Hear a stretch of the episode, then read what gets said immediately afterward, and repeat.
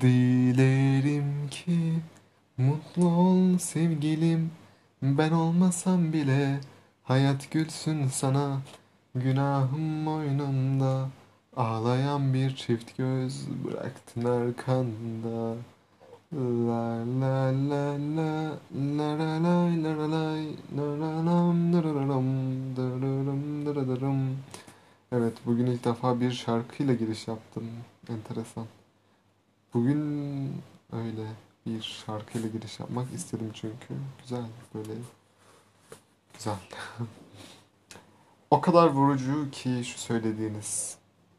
Süreci olgun bir insan gibi yönetmek. Bunu yapabilen de ne kadar az. Peki neden hocam? Neden? Neden? Nerede yanılıyoruz? Bu durum öncelikle yetişme biçimimizden kaynaklanıyor.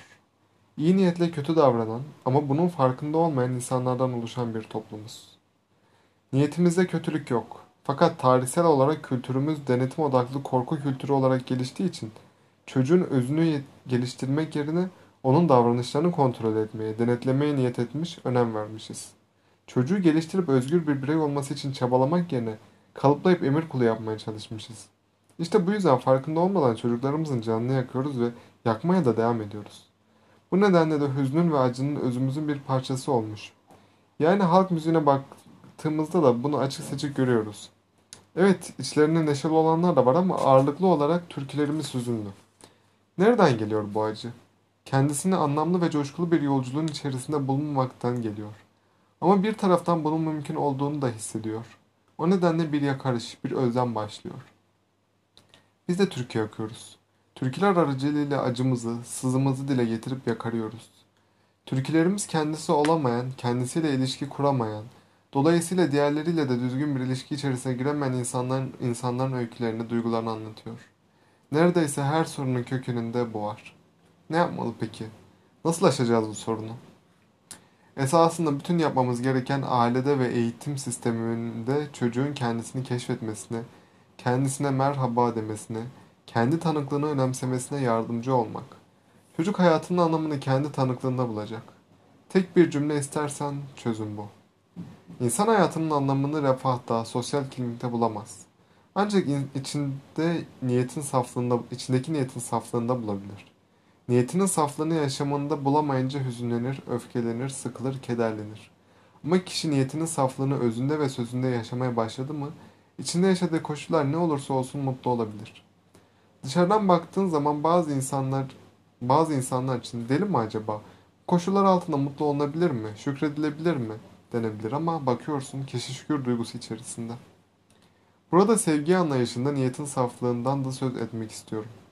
Dış tanıklığa bağlı korku kültüründeki sevgi anlayışı ile iç tanıklığa bağlı gelişim kültüründeki sevgi anlayışı farklıdır. İlkinde sevgi davranışa dönük sonuca, ürüne dönük. Üstelik davranışın sonucun ne olacağına bireyin kendisi değil dışarıdaki bir otorite onun adına karar veriyor. Madem ki seni seviyorum diyor.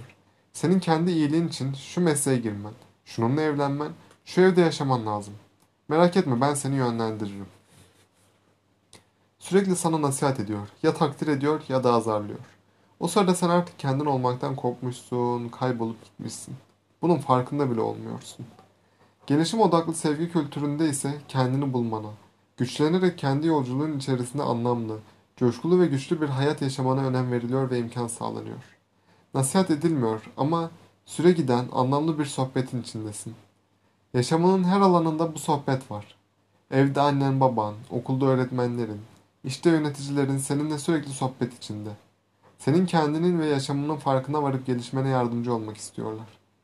Avokado çekirdeğinden bahsederken potansiyelden bahsetmiştik. İşte anne babalar ve öğretmenler söz konusu potansiyelin ortaya çıkmasına gayret ediyorlar. Sana ve kararlarına saygı duyuyorlar. Nitekim senin kendin olarak gelişmen ve şevkle öğretmen ekibin gelişmesi ve güçlenmesi anlamına geliyor. Nerede eksiğimiz diye sormuştun. İşte eksiğimiz burada. Kendimizle ilişkimizde, diğerleriyle ekibimizle ilişkimizde, toplumla ilişkimizde.